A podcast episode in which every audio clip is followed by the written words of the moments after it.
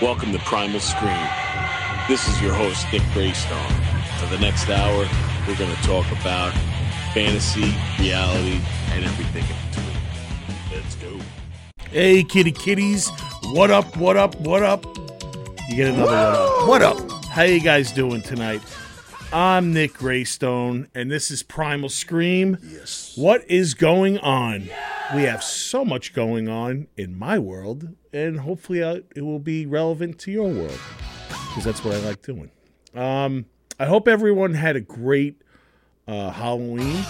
Um, mine was uh, a little bit different this year, um, but I still had a good one. Uh, we'll talk about that and right now. So uh, this year was uh, a little bittersweet because um, Zozo is in Florida right now, and she's been there since last Friday. So this would be the first Halloween that I actually did not celebrate with her, but watching how much fun she's having right now, she's doing the Disney uh, parks and stuff. I believe today she's in Universal, and uh, just, the kids just having the, the best time, and uh, I love that. I love that she's having a great time. I miss her. I can't wait to see her. She's coming home this weekend, um, so this is one of those random weekends where I have nothing going on but just me and her, and uh, I'm looking forward to that because I've been on like cruise control. Um, luckily, I did roll my ankle on Sunday at the farm. Enough, I fucked it up enough where I banged into work for three days, and the doctor just told me to rest. So that's what I did. I I got so much fucking sleep that I haven't been able to. So like, if I seem jittery and doing the jitterbug, it's because like I think I've slept more in these last three days than I've slept in uh, a decade. I, it was just amazing. Um, but yeah, uh, you know the the Schmitz Farm uh, thing is done now. Uh, it was a bittersweet uh, season. Um, this was uh, this whole season was dedicated to uh, a good friend of mine, Mike Porciello, who uh, he was our resident Michael Myers. Uh, he untimely passed away over the summer, and uh, we all missed him. You know, it was a uh, it was a great uh, it was a great season. I met some new people. Um, I worked with some old friends, um, and uh, yeah, it, it was all for him, man. You know, like we dedicated the season to him. Uh, Scott and and Kelly and Mike, um, they ran the uh, the haunt this year. Uh, pretty awesome, and I uh, I tip my hat to you guys. Thank you. You you did an amazing job. Um, and uh, even the last night, uh, one of our um, our guys that's been there for about five years, uh, I'm gonna give him a shout out too. Tim Ryan, he uh, portrayed uh, Father uh, Father Tim for two years, and he was a sadistic warden this year, um, and he was an evil scientist for two years. Uh, he retired from the from the haunt, and I hope he's kidding, and I hope he comes back, but I kind of believe him. But uh, thanks, Father Tim. Uh, you definitely livened up the joint with uh, your uh, your antics and your uh, not breaking character and scaring the schmidt out of people. So uh, you were awesome, and um, yeah, just it was just a great, great old overall season. But you know, we missed Myers, so that was like the the bittersweet part of that. Um, so on uh, yesterday, uh, it was the first kind of day that I was able to like go out and do stuff, and um, I'm gonna get to that in a second. I had a great gig actually on Saturday in the Raven in Worcester, Massachusetts. It was a solo gig, and by looking at that picture, I was in the moment. Like I felt it. It was awesome. Um, this is a it's a departure from me doing the Demon Scar stuff. This is solo stuff. Uh, I've been playing some of the music that I've been doing during my set, and uh, I'm just feeling like a, an awesome response from it from like uh, you know the crowds I've been playing in front of, um, and this was the third time that I was I did this, and uh, I want to do more. You know, it's pretty. Uh, it was pretty awesome. Um, I feel I feel naked up there because usually I'm I'm behind a bass and I'm screaming and you know I'm uh, I'm jamming up there, and uh, this one it's just me and a mic, you know, and I'm like just letting it out, man. You know these so, these lyrics that I'm writing are, are, are, the most personal stuff that I've written in a long time, and uh, it's uh, it's a good therapy for me to get up there. So uh, shout out to uh, my boy Fury. I met him at the uh, first gig I did. He's actually the one that uh, booked me on the show. Uh, I have a picture with him actually. Want to, uh, yes, that's uh, that's Fury. He's he's a great talented artist slash promoter. He hit me up shortly after the Shaggy Two Dope show from last month, and he asked me if I'd like to do this one. It was in Worcester, Massachusetts. And uh, I made the trip, and it was cool. I saw some uh, faces from the last time that they remembered me, you know, and uh, it was a uh, it was a nice turnout. Uh, Worcester is uh, a very um, I don't even know how to put it. It's a it's kind of a shady town, yeah. but it was good. It was you know it's a party town, you know, and the folks that came to uh, to the place, uh, they were uh, they, they had a party and here's some good tunes, and I made some connects and uh, contacts, and I actually have a collaboration coming up with the headliner of this show that I just played, Lex the Hex. He hit me up. Uh, I had a beat ready, and you know I had some lyrics. I showed him what I wanted, and he's into it, and he's uh, recording it as we speak. So keep your ears, ears peeled for that one. It's going to be awesome. I can't wait. I went back to uh, Center Stage Music and uh, recorded that over. Um, I think I did that on Thursday. No, today's Thursday, so I did that Tuesday during the day. So yeah, that was cool. Um, yesterday was uh, another bittersweet day. I went to um, they had a memorial service for Lil Peep. Uh, you know how much. Speaking of like you know my solo stuff, Lil Peep. Uh, since he's been on my radar, uh, I've um, really enjoyed his music. Um, Keith, you know, my brother-in-law that uh, passed away a couple of years ago, he's responsible for putting him on my path, and um, you know, I just get inspired Yep, that's the uh, mural they have over in uh, Bushwick. Really nice uh, mural and a nice tribute to him. It was his birthday yesterday. He would have been um, 26 years old, uh, 27 years old, actually. Uh, he passed away when he was 21. He was just about blowing up on tour, and uh, unfortunately, he um, took a Xanax that had um, some fentanyl in it, and unfortunately passed away at the young age of uh, 21. And his music is still going. You know, he's uh, he's still getting all these spins on Spotify, and he's having releases. Uh, his his mom Liza, you know, I met her. She was at the uh, at the pop up shop, and uh, I spoke with her.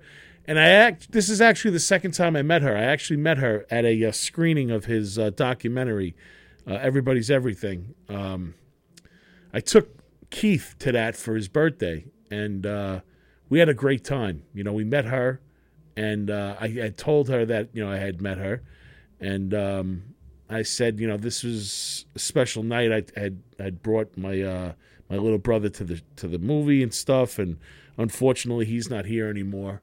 And uh, we embraced. We you know gave each other a hug, and uh, I just said, you know, her son's music means a lot to me and it's like I uh, can meditate and like go into that and think about the both of them at the same time when I uh, listen to his music. So I associate the two. So uh, it's pretty cool. Yeah, they actually that's the uh, the jersey that he had he had wore on his Hellboy album cover. They had that up. They have a denim jacket that uh, he lived in. Like there's so many pictures of him walking around with that. And uh, it was a pretty cool pop up shop. Uh, they even had Nikki size So I was I, I said to her, Mama Peep, thank you so much for carrying my size because usually I have to uh, make shit fit and like cut stuff and paste it to other things and do whatever. But they had uh, they had shirts for me, so that was pretty cool. I also told the story that uh, when Zozo was in uh, kindergarten, they had parents come up and read books to them, and she's a she's a school teacher, and she also is an author, and she has this really cool book called The Dance Class, and it's a real life story about how when Peep was a kid, uh, he got bullied a lot, and he got one of the things that was uh, different about him. He was he's actually was in a dance class and a lot of the people like, this kid's weird. Why is he in dance and stuff? And he had met um, a longtime friend. Her name is Emma. They ended up dating years later, but uh, he actually met her back then when he was in this class, and she kind of stood up for him and said, you know, if he's good, he belongs here, then he deserves to be here. And uh, yeah, it was cool. Like, uh, I, I had the opportunity to read that book to Zoe's class and stuff, and I told her that story, and she appreciated it. And she thanked me for uh, coming down, and it was cool. So I was with my friend Tom Bennett, and uh, we were driving back. We had to get back to Long Beach, but we went on a little venture. I didn't post a picture of it, but we went to St. John's Cemetery to go visit the grave of John Gotti because I'm all about Gotti right now. I watched the thing on Netflix. If you haven't watched it, watch it. So we went to uh, his uh, grave and we visited it. So then I'm thinking to myself, I'm like, you know what? I think my grandfather's buried here. You know, my my dad, my dad's dad, and uh, shows what kind of grandson I am. I don't even know where he's buried. So I went to the directory and I pulled up the name. And uh, at first it said he was there. So I went and asked where it was located. And they're telling me it was at Holy Cross in Bushwick. So what happened was the girl wrote down the thing and it was like row T plot 130. So we go to Holy Cross, which is about 25 minutes from where we're at at that point. So we get there and we go down row T and it's like, okay, plot one. All it looked like they just didn't keep up with this cemetery. It looked like really like like shit. Like, you know, like the groundskeep. I don't know what the fuck they're doing over there, but there's like shrubs in front of like uh, stones and stuff and like a collection of broken stones. Some are sunk into the ground, like really bad. So we're walking back and we're walking and I'm looking and it's like 128. Then it's like jumps to like 140. And we're standing like in this little thing and I'm like, maybe the stone is missing. Like, I don't know, maybe Michael Myers came and took it or some shit crazy. I'm, I have all these thoughts in my head. and I'm like, all right, well, you know what? This sucks. I'm not going to be able to go visit the grave. So we go back to the car and we're driving out and we see the office. So I'm like, you know what? Let me go into the office and just make sure that we're in the right place. Get to the office. It's closed. They no one's there. It says you have to come by appointment or whatever. But they did have a kiosk where you could punch in the name. So I punched in the name again, and then the name came up. But instead of 130, it said 180. So we were like, holy shit. So we pulled back in. So when we're pulling back in, one of the graves that like are visible, I see a bunch of baseballs up on top of it, and I see the name Hodges, and I'm like, whoa, maybe that's Gil Hodges. And it was Gilford Hodges. He was buried in Holy Cross right down the road from my grandpa. Which was cool. I was like, oh, all right, cool. I, I don't think my grandfather was a Mets fan, but I think he was a Dodgers fan. You know, he passed away a long time ago. Uh, he passed away when my dad was a young man. So uh, I really don't know too much about my grandfather. Really don't know too much about my father because everything was a secret with my pops. He only told me like certain things. So anyway, we walked down and we see a little plot, and it's a little stone, and uh, it's like overgrown shit over it, you know, like grass or whatever. So Tom starts kicking up this dirt and stuff, and finally I see it. It says John. You know, it's my dad's name. So then, like, he really goes to town. Me and him are kicking up dirt. He's like, let me run back to the car and see if we got some water because it's like all like dirty and shit. So we had two bottles of water. And I, just got to say, Tom Bennett, thank you so much because you helped me out. We ended up doing the best we could to clean this up, and it turns out to be the plot for my great grandfather and my grandfather. And um, I wasn't going to be a scumbag and steal like flowers off of somebody else's grave or a flag, but I saw a piece of a ripped flag. So I'm like, you know what? My dad was patriotic. I'm sure my grandfather was patriotic. So you know what? I try to do my best to like put something there for him. I put the piece of uh, tattered flag, and um, I put the uh, a rock on top of it. So you know what? I'm sure no one's been to this grave. Uh, all my aunts that have passed away, my dad's passed away.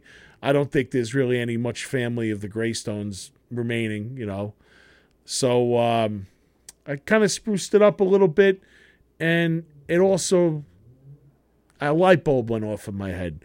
So when my dad was like near the end, he's like, "Son, I don't want anything. I don't want a service. Just cremate me. I don't even give a shit." And for the second time in life, I did listen to him. We didn't do anything for him, and that bothered me. It's been it bothers me today.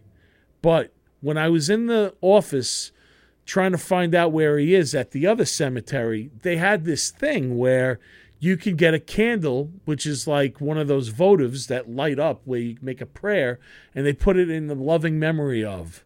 So I called up today, and I'm in the process right now of getting a candle for my dad, and I'm going to put him in Holy Cross with his father, and it's going to be in one of the shrines. And uh, at least now I have something where if I want to go visit, I can, or if anyone wants to go visit, we can. And uh, it just gives me closure on it because, you know, I, I just I I know he didn't want anything, but I don't want him to go out like that, you know. So it was uh, it was a good moment. And Tom, thanks, man, for helping me do that. I really appreciate it, and uh, it was a nice moment, bittersweet again, you know. So uh, thanks so yeah, so it was a cool thing. Um, now going back to the weekend, I was at Chiller Theater. Uh, I met some uh, really cool people. Um, the headliner, one of them was Frankie Avalon. It was one of his first shows, and he did a photo op with Didi Conn from uh, from Grease. She played Frenchie. So um, yeah, she was a, such a sweetheart. He was cool. I was actually the first person online for him. So when I rolled up to him and I'm like, Frankie, you couldn't imagine that there was going to be this big, massive dude on your line to meet first, right? And he goes, What are you talking about, big? He goes, I'm the big kahuna. so he was very cool, you know, and uh, I got him to sign a uh, picture with him and uh, Frenchie, and I went met, met her we took the photo, it came out nice. Out in the parking lot, they had Grease Lightning, and it was the, not the Grease Lightning that they were singing about, like in the in the in the shop, like the the jacked out one at the end where uh, Olivia Newton John and uh, John Travolta fly off. Uh, it was pretty cool. So I got a photo with that. Um, they also uh, had the Christmas Story reunion, and uh, this picture is so funny because the bully in the back, dude, that's like, uh, oh, man, what the hell is his name in the movie? Uh, Farkus. Farkus, like I throw up the metal sign and he's rocking out with me. So Farkus is back right, and the next on top of me is uh, Schwartz. That's the kid that double dog, dog dares Flick to stick his tongue on the uh, on the pole. Next to him is the kid Randy, the little brother of Ralphie, who can't get his arms down. Next to him is Farkus's right hand man that looks like uh, Brian Johnson from ACDC with the cap, the little other bully. Uh, next to me, seated with the pink shirt on, that's uh, uh Flick. He's also in The Toy with uh, Richard Pryor. And then Peter Billingsley, of course, is next to me. That kid looks the same that he did back in 1983. Flick went into porn. He did. And now he's he a isn't he like a pastor or something now? No, dude, you know what he does? Uh, it's funny you mention that because dude, he works in a flea market and he sells a Christmas story stuff. Come on. I swear to you, bro. Oh my goodness. That's what he does. Oh my. So yeah, it's uh but you know what? Like I was talking to him and he I had the most interaction with him throughout everyone. And I had said to him, um, you know, I love a Christmas story, but I gotta mention the toy. I'm like, it's so many memories of growing up and watching that movie on repeat. And you think about it, he worked with two of the greatest comic legends of all time in that movie, Richard Pryor and Jackie Gleason you know and he went off on its story. He was telling me about how richard pryor took him under his wing and would uh he was calling him his little brother and he would take him out to like parties and stuff and like he was hanging out. And i'm sure richard pryor showed him a crash course into hollywood but he said you know he was very cool. Um he actually uh years later when uh richard was getting a little bit older right before he passed uh, he was hanging out at some party and Shaquille O'Neal came up to him and he said, Hey, you're that kid that's in that movie with Richard Pryor. He's like, You still talk to Richard?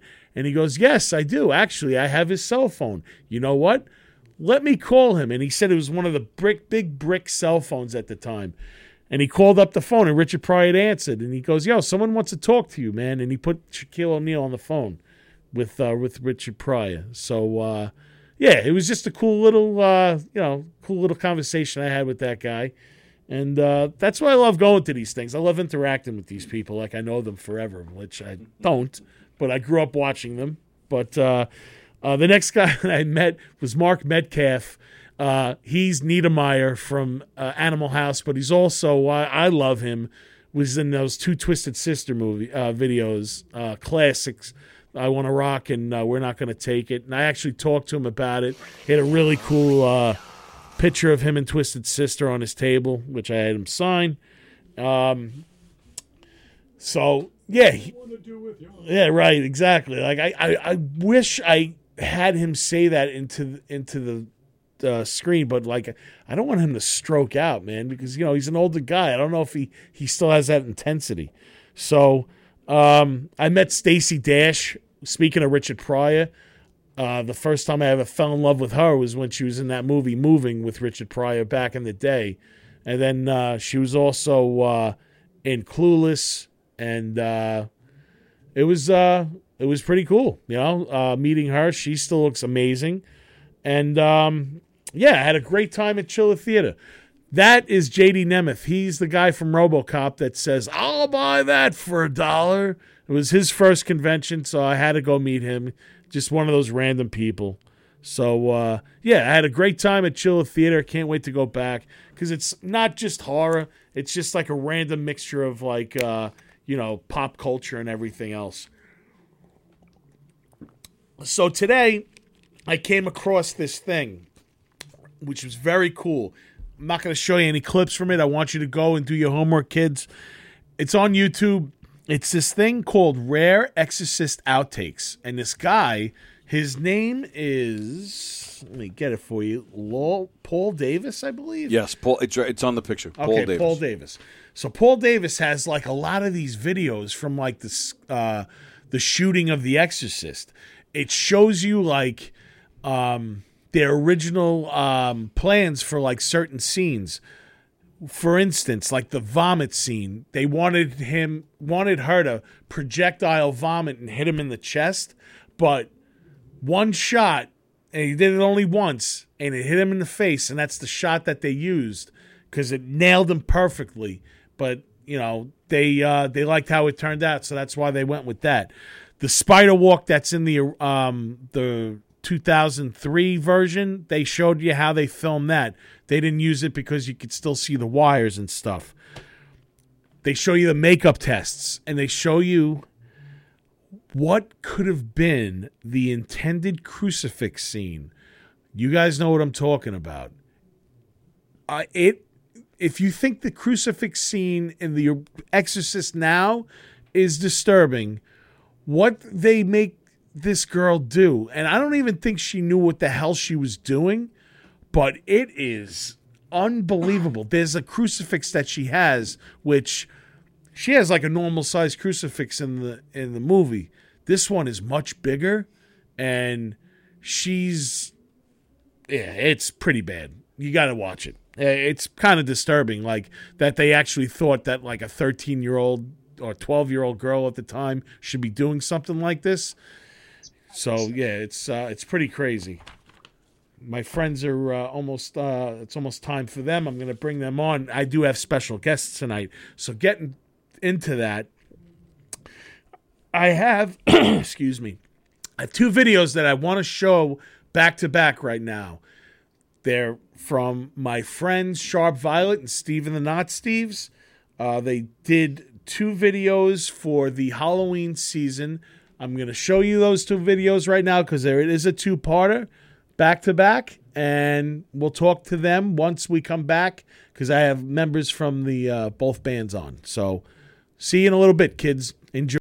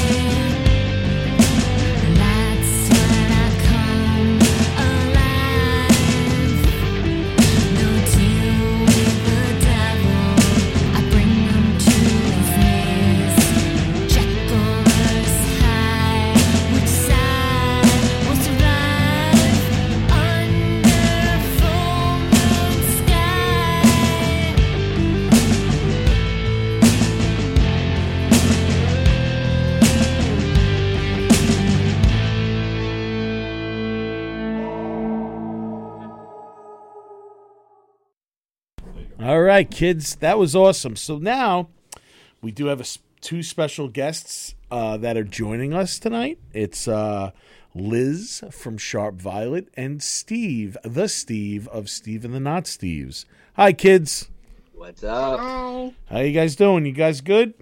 Yeah, Good. living the dream. living the dream, right? That's right. Absolutely. Um, I I was just talking to my uh my producer over here, and we were both saying like, we love this. Like, we don't. I can't think of any other band that's that have done this where they've done a collaboration with two videos. Like, it's like a two parter thing, and like, it's it's a very cool concept. So like, I guess what we'll start with is how did you guys come up with this idea to do this? Honestly, it was totally random. We just happened to write a song about vampires, Yeah. and they just happened to write a song about werewolves, like at the same time in the same month. And both songs are about being true to yourself and not caring what society thinks about you and Yeah. choosing your own path.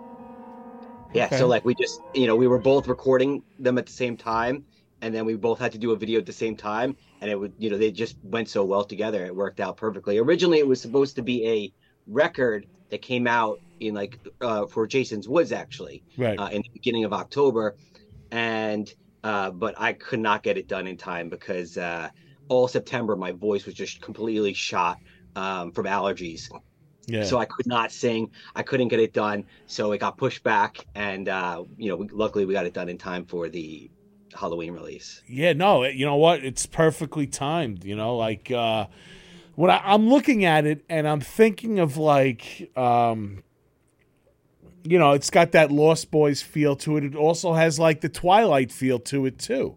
You know, like I, I love the the fighting that goes on and like it's like oversold and everything. It's so it's cool.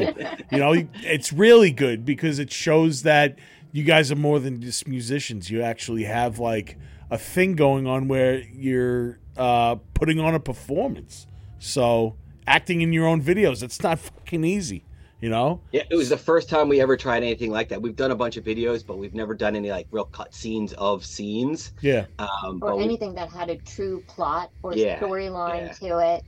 uh, but it just came together and we you know we we uh we were really we were definitely inspired by lost boys and and twilight honestly Yeah. uh you know for like the flying scene i remember I, I went to jeff our bassist and i was like what if we did like like a really cheesy flying scene with a green screen like 80s movie and he's like absolutely let's do it and like i we had never done i'd never done green screen before so i Yeah. bought a green screen and we we just winged it and tried it It looks cool, man. Like I, I, dude, seriously, like for the shit that people put out, and then like you guys, you're doing it yourselves, so it looks very professionally done. Even you. yo, even the last video you guys did for um, what was it for Misery Chick for for Sharp?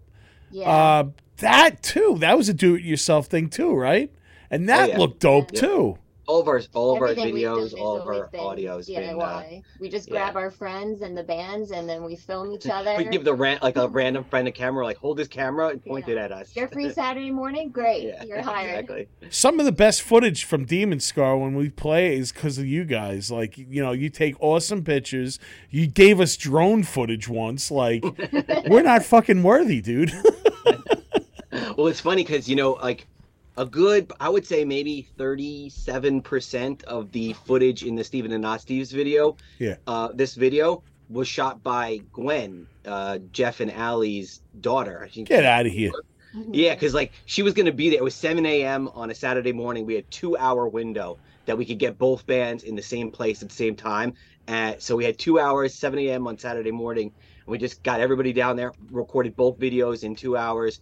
But their daughter had to come because they couldn't get a babysitter. Right. So we were like, you know what? Let's get her involved. Let's, you know, like maybe she'll be inspired to do films one day. We're like, let's just Yeah. give her a cell phone and she can shoot, right?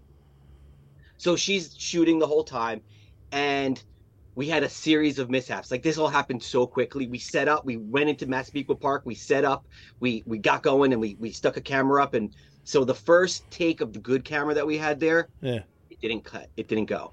Didn't The go second on. take, it didn't something didn't ha- it didn't record. Oh. The second take of the good camera we had, our guitarist Mike somehow in the rush of setting up put his guitar on wrong and he's wearing it like a necklace and it looks just completely ridiculous so we had to scrap any shot like with the good camera that he was in we had to pretty much scrap it i think a couple shots made it Like But on his breastbone, and it was like up here. No, it was like a it was it was just a way that nobody's ever worn a guitar in history. And it wasn't in like a cool way where we'd be like, yeah, no, that that's his thing.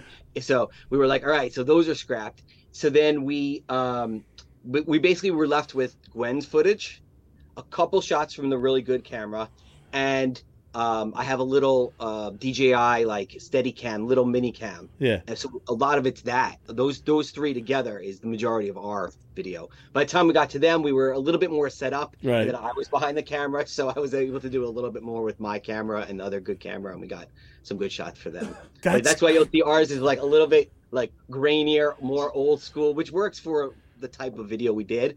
Um, Yeah. It looks like that kind of like 80s, 90s look, um, but it was sort of by mistake. No, but I you know what? It takes away from. You don't even think. I don't even think you're focusing on that because, dude, you're fucking flying in your video, bro. Like, like it was amazing. Like, I seriously, and I'm not blowing smoke up your ass. You know, I don't fucking do that. I I really thoroughly enjoyed it. Like when I saw it, I'm like, wow, this is Yeah, guys did a really great job with it. And you, I can't believe only two hours. Like I, I get the concept of only two hours, being a parent and like I having a life other than this. three. It, it might have been three in the end, but three.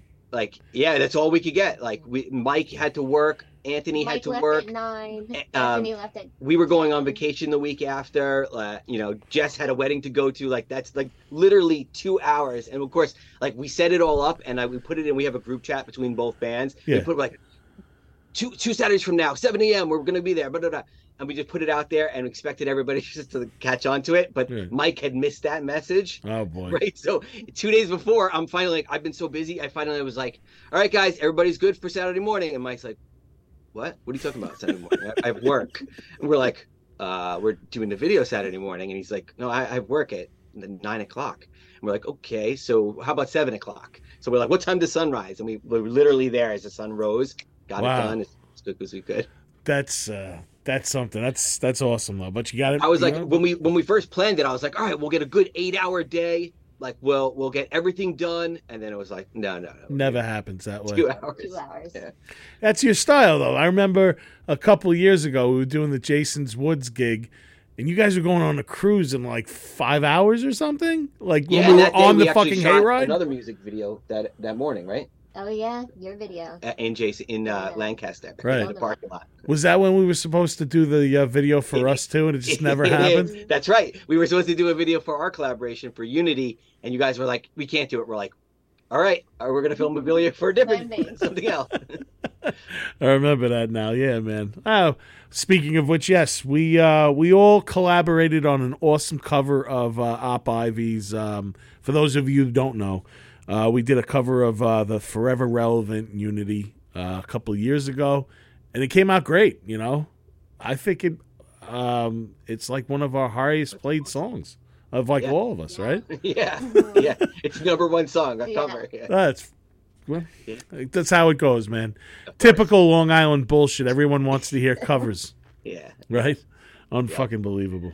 Yeah. So, um, uh, But was it? Halloween's over, so all the original bands can go back to being original bands now. right? Exactly. Playtime's over. Now we can get to get to serious business. Um, so what do you guys got coming up? Like, what do you uh, you got any like shows coming up? So Sharp Violet's playing at the roller derby on Saturday. Fun. Um, That's playing at awesome. Safe, Safe America um, at the halftime show for the Long Island Roller Rebels. Uh, it's a home game, black versus blue. Yeah, that's you know I played that a couple of years ago, and it was such a fun time and a cool turnout. And I think you guys are gonna kill. That's like your perfect, like uh, your perfect place to be. You know, Thank you. Yeah, we have like a, a history with the roller derby because C roll, right? Yeah, C roll was a former derby player, and then our first drummer Tala, she also was on the Roller Rebels too. Oh, there was a first drummer. We've had Wow. s- a couple of different drummers over the years. We all have Spinal Tap drummer like moments with our drummers and stuff. I didn't know that. I thought the uh, the first drummer was uh, Jasmine. No, Tala left to go to law school, so then Jasmine took over. Oh, and then okay. That's why Allie joined, and the rest is history. Right, right, right. Wow, that's so cool, man. Yeah, we all have a history of the uh, of the drummer, Mhm. hmm I think we've had like eight, maybe. right? We finally found our forever drummer. So That's Yeah. great. Yeah. Yeah. Anthony, right? yeah. Yeah, all right. So he's like the newest out of everyone. Yeah. Okay, Yeah. cool, cool. Yeah, yeah. The same thing with us, man. We we uh, our first drummer, we played our gig at uh, Lucky Thirteen, and it went over awesome. And there was a booker there that wanted to have us open up for Quiet Riot. And I told him the next day, "Holy shit, dude, we're gonna open up for Quiet Riot." And he goes, "You know what? I was thinking about telling you guys last night, but I don't want to kill the high, but." This is just not for me. And I'm like, wait, can you please fucking quit after we play with Quiet Riot? And he's real? like, no. What timing? Yeah. And he goes, "No, I'm Something sorry, good has happened. leave." All right, let me let me. now it's my exit. Yeah, now it's fucking not bang your head. I'm gonna bang your fucking head up against the wall because you you're killing my hopes and dreams. Oh my God. But uh, yeah, that's uh, that's you know the tale of the drummer. I think you know we also had one that exploded just like in uh, Spinal Tap behind the uh, behind the kit. Didn't you guys was- beat the shit out of one of your drummers too? Yeah, Yeah, yeah. That's I Yeah, think when I first our- met you. That's the first night I met you. that's right. That's Yeah. right. Yeah, our Yeah. first show actually that we met you, um, our drummer that we our first drummer uh, was uh, an interesting character. It's how I met Liz, and he lived with us, and so it was kind of like a a parent child relationship in a lot of ways. And um, yeah, so it just- was That bad. night, Daddy kicked the and, shit out of uh, son. and it was you know it was one of those shows that was like pay to play because it was you know it was with um, Graves, right? yeah Michael Yeah. Graves Yeah. and so like we you know we when pay to play comes around we like just pay ourselves because we're not gonna like go hawking tickets Can't so our you know we were probably like three hundred dollars in on that show and he totally messed it up and then uh, caused That's happened to us before too, man. Like I remember we did a pay to play once, and I watched my guitarist. This is not Demon Scar. This is another band. I watched my guitarist take the tickets, put it in his guitar uh, ba- uh whatever bag or whatever, and then this is about two months later. He went right back into the same pocket at the show. Sorry, dude, I didn't sell any tickets. Here are my tickets. Didn't do anything. Thanks, dude. You just cost me whatever. Now we got to fucking scalp tickets if we want to even make anything off of this. So I'm like a scumbag that's scalping at my own show, which, uh, dude, I Gotta hate that pay to play Gotta do what you shit. gotta do. Happens. Yeah, I mean sometimes it's good because you want to play with, you know, an, an artist that you look up to and everything. And that Graves Oh, yeah. show is awesome. Like I had a great time doing that. I'd pay for that any day Yeah, I would do it again. Except I don't know about now. I think uh, yeah No. yeah it's a change Michael Graves is kind of like, him. uh, Not anybody else. yeah, he's. Uh, I I still love those albums. I, it's like some of the Misfits' best stuff. What's but funny is I never even liked his the Misfits in general. you like I his solo got stuff. into his stuff. Yeah. Oh wow. Yeah. well, he's a great singer, dude. yeah. know, no, he's, uh, cool and stuff. That some of that like acoustic stuff was pretty awesome. Um, so yeah, uh, so Steve, we were talking about this before.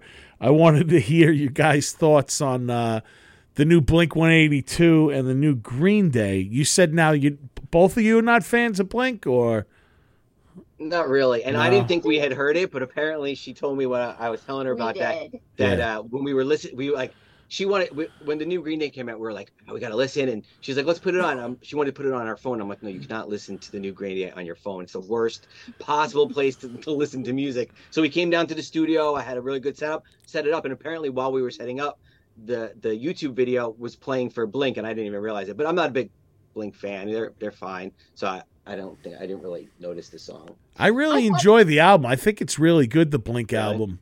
I thought Yeah. the song was good. I feel like their best songs are their most depressing songs. The ballads, right?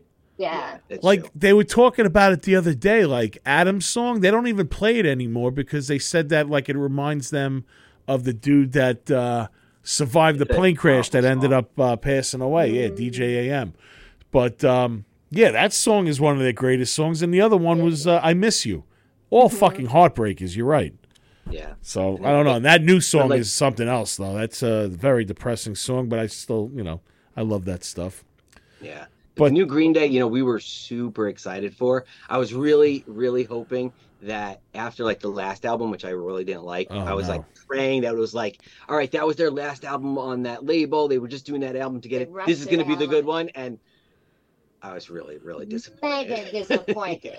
Like Yeah. it just seems so out of touch. I mean, I love Green Day. Green Day is my all-time favorite band ever, right? Yeah. Um, and I was really, you know, you have such a powerful name for a song. You know, it's like with everything going on, there's so much he could have said and did, but it was just so like almost bubblegum. You feel like it was phoned in? Songwriting. It, it was, it was totally full. Exactly. I mean, Yeah. a lot of his stuff can be sometimes recently, but Yeah. it just there was just no heart behind it. There was no power behind it. Like the American dream is killing me with everything that's going on in the world, and like it was just like there was no basic substance. rhymes and yeah. It could have been like American Idiot Part Two. You know? Well, it should have been. It has. should It, had to have It been. should have But you- been You're gonna the- name it the like conclusion to American. yeah, Idiot. you know what? Like you're right with the title like that and the shit that's gone on since American Idiots come back. Mm. Because if you look at like when American Idiot came down, the world was fucked. Now I feel like we're triply fucked. Like it's Right. even worse. had such an opportunity. Yeah. Yeah. So yeah, I guess Yeah. it's a waste of a uh, of a good name. I mean, I, I dig it. I dig it more than that last album. I listened. I don't even think. I think I listened to it once, and it was a very hard listen. Like I just didn't like it, and it's it was a shame because each of their releases, I always find at least something that I can associate with, and I couldn't find anything on that album.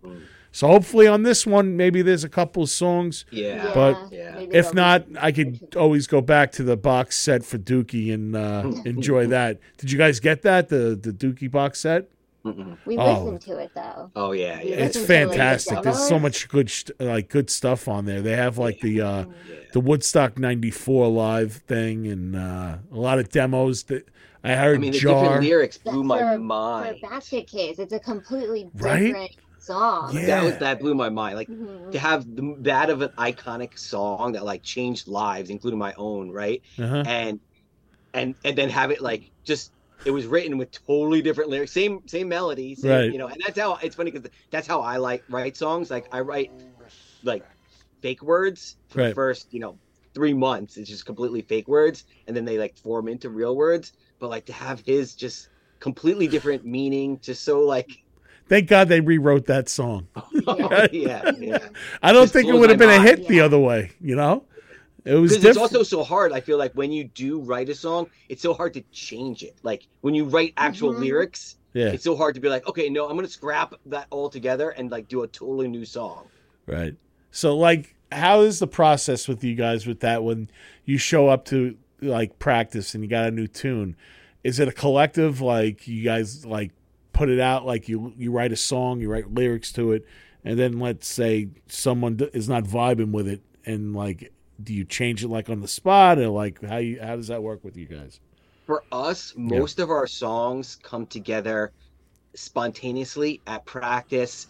Like either Michael play a, a single chord and I'll go like, that that's a chord. Do it again, and then and we like just kind of it just builds. Yeah. So like yesterday we practiced and we like wrote this dope new song and it just spontaneously happened. Like I played like two chords. I'm like, those are cool together. Oh, here's the third, and then they picked up and like it instantly became a song. Cool. And I haven't written lyrics yet. That usually takes the longest. I do that on Wellwood as I drive to work. Yeah. I write lyrics, but um, you know, the song itself, almost 100% of it, almost usually comes together in like one practice, spontaneously. It Wow. either works or it doesn't. That's Right. cool.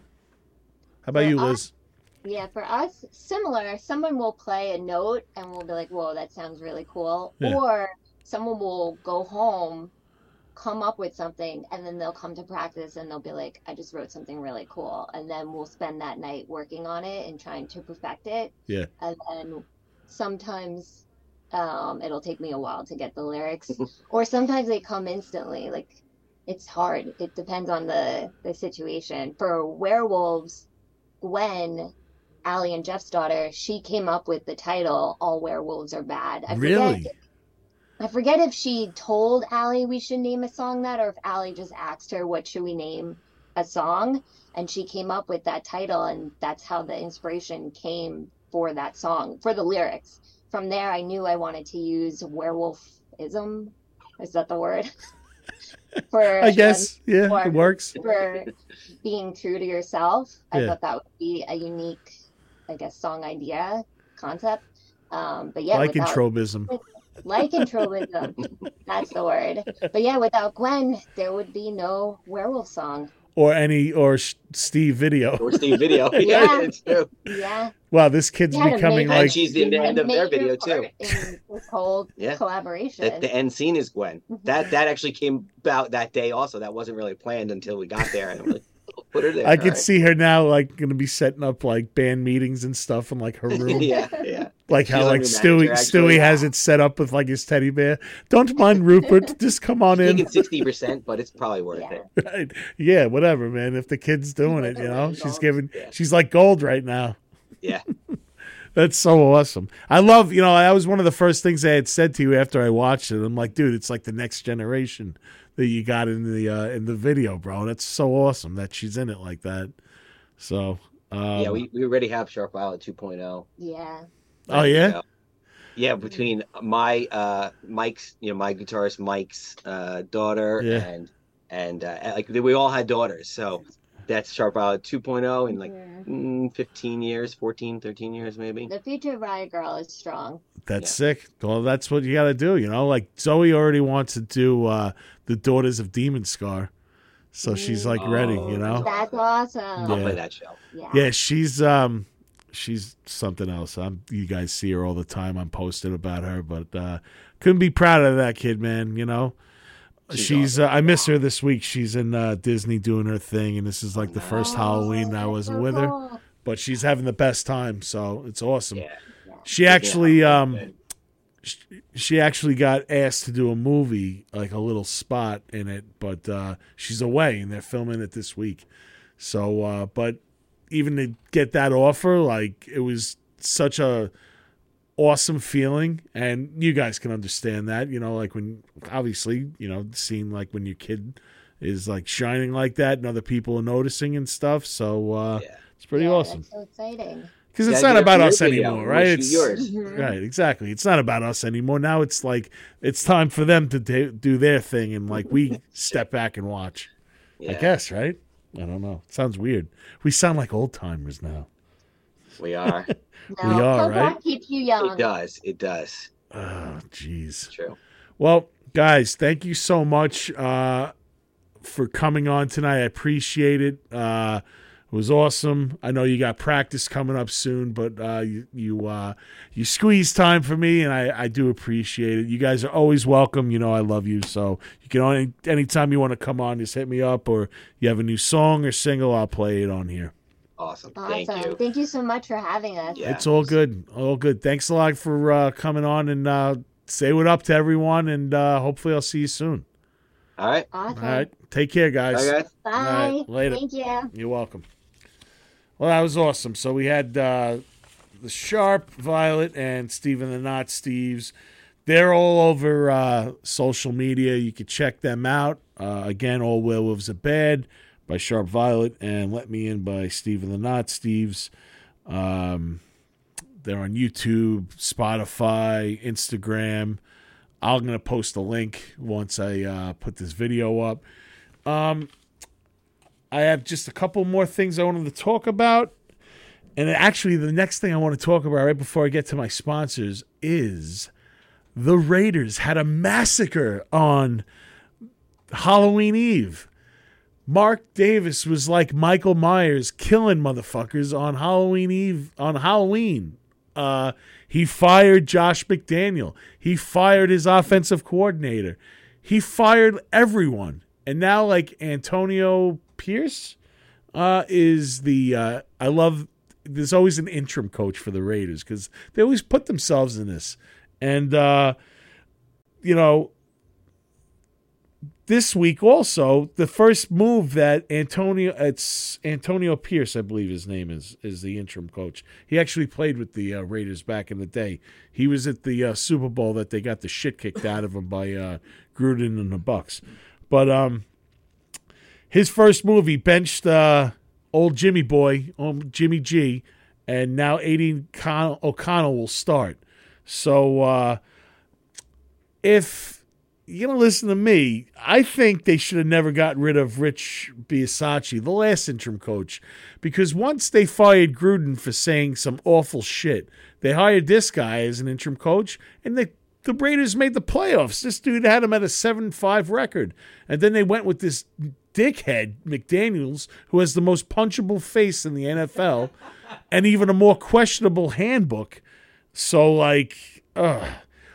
really, what I think is, and I'm just going to save this for now because the, the fuck you of the week is going to him, but the real problem is Mark Davis. He don't know shit about shit about running a football team. At least Al Davis proved himself before he went full Montgomery Burns. Like in his later years, like at least he had some winning teams and stuff. Like Mark Davis is just, I don't know, man. Like he's not the guy. I think it should be taken from him. Like I know it's his team, but like shit, like you need help, bro. And like you took your team out of uh out of Oakland and you put him in Vegas, which honestly, I think I'm more compelled to go see a, a game in Vegas. So it kind of does work. So I can't really like talk shit about you there, but everything else, you, I don't know. So yeah, my big fuck you this week is Mark Davis. Fuck you again for fucking up my team and bringing another interim coach in. But hopefully the uh, the locker room rallies behind this guy because they're pissed. You know, everyone is visibly talking shit about them. Josh Jacobs was talking shit. Uh, you know, with Eric Derek Carr last year, you benched him towards the end. You got him out. Well, he's hurt right now too, so uh, he really isn't doing shit over in New Orleans. And uh, yeah, so this week, Mark Davis, right here. Hopefully, uh, hopefully Antonio uh, brings him back to uh, some kind of respectable level and uh, just win, baby. So, all right. Um, I'd like to thank my sponsors, Dark Side of the Shroom. Uh, try Dark Side of the Shroom, the delicious bite sized gummies made from the powerful mushroom called Amanita muscaria. Uh, each shroom powered gummy contains 500 milligrams of natural Amanita muscaria extract, no blends of other product or fillers. So, like I said last week, it does not have any cancerous shit. Um, they make their mushroom gummy product with time and devotion, leading to a top of the line experience. So get ready to find your dark side amongst the four delicious flavors that they have available right now, which is blood orange, berry blend, blue raz, and watermelon. I tried them all.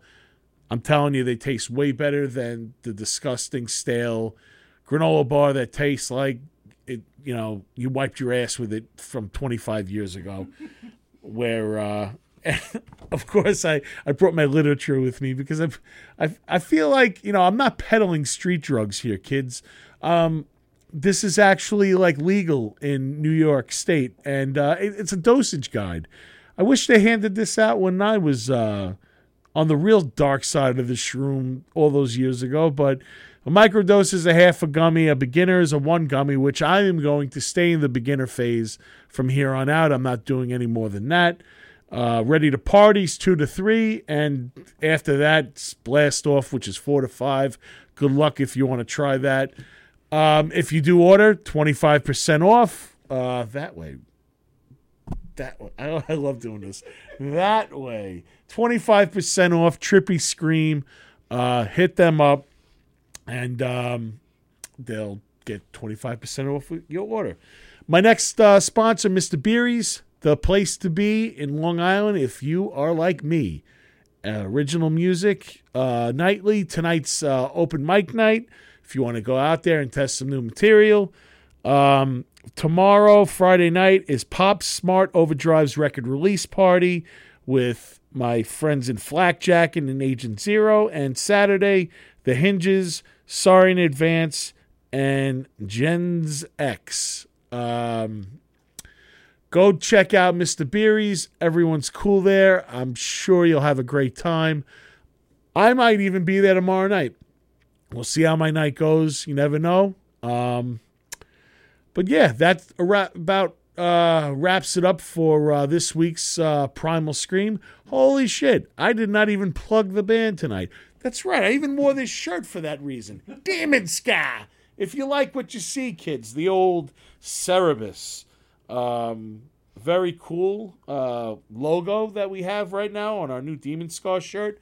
They are available if you're local. It's twenty dollars. I'll come and drop it off. You can come to me, or if you want to uh, pay for shipping, it's twenty five bucks.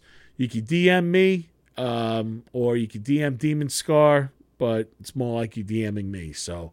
Uh, up next for us, we have a uh, gig on November 17th at Sinclair's. We're playing with uh, Graces of Chaos, Re- Resist the Temptation, Hostile Intent, and us. Uh, Sinclair's in West Babylon. Patty Dodge, she's putting this on. Uh, thank you, Patty, for uh, bringing us out to Sinclair's. We can't wait to uh, try out some new material for you. And uh, now I could finally put this uh, episode to bed. Guys, thanks for your time. Again, thanks to Sharp Violet and uh, Steve and the Not Steves for uh, coming on tonight and um, giving us some insight on how to do it yourself with um, great success. So, again, guys, I'm Nick Greystone, and you're not. See you next week. Thank you for listening to Primal Scream. I'm Nick Greystone, aka The Nizza. Each week, Primal Scream is produced by Tony Walker and executive produced by Demon Scar. Always remember, nobody writes your story but you. Later.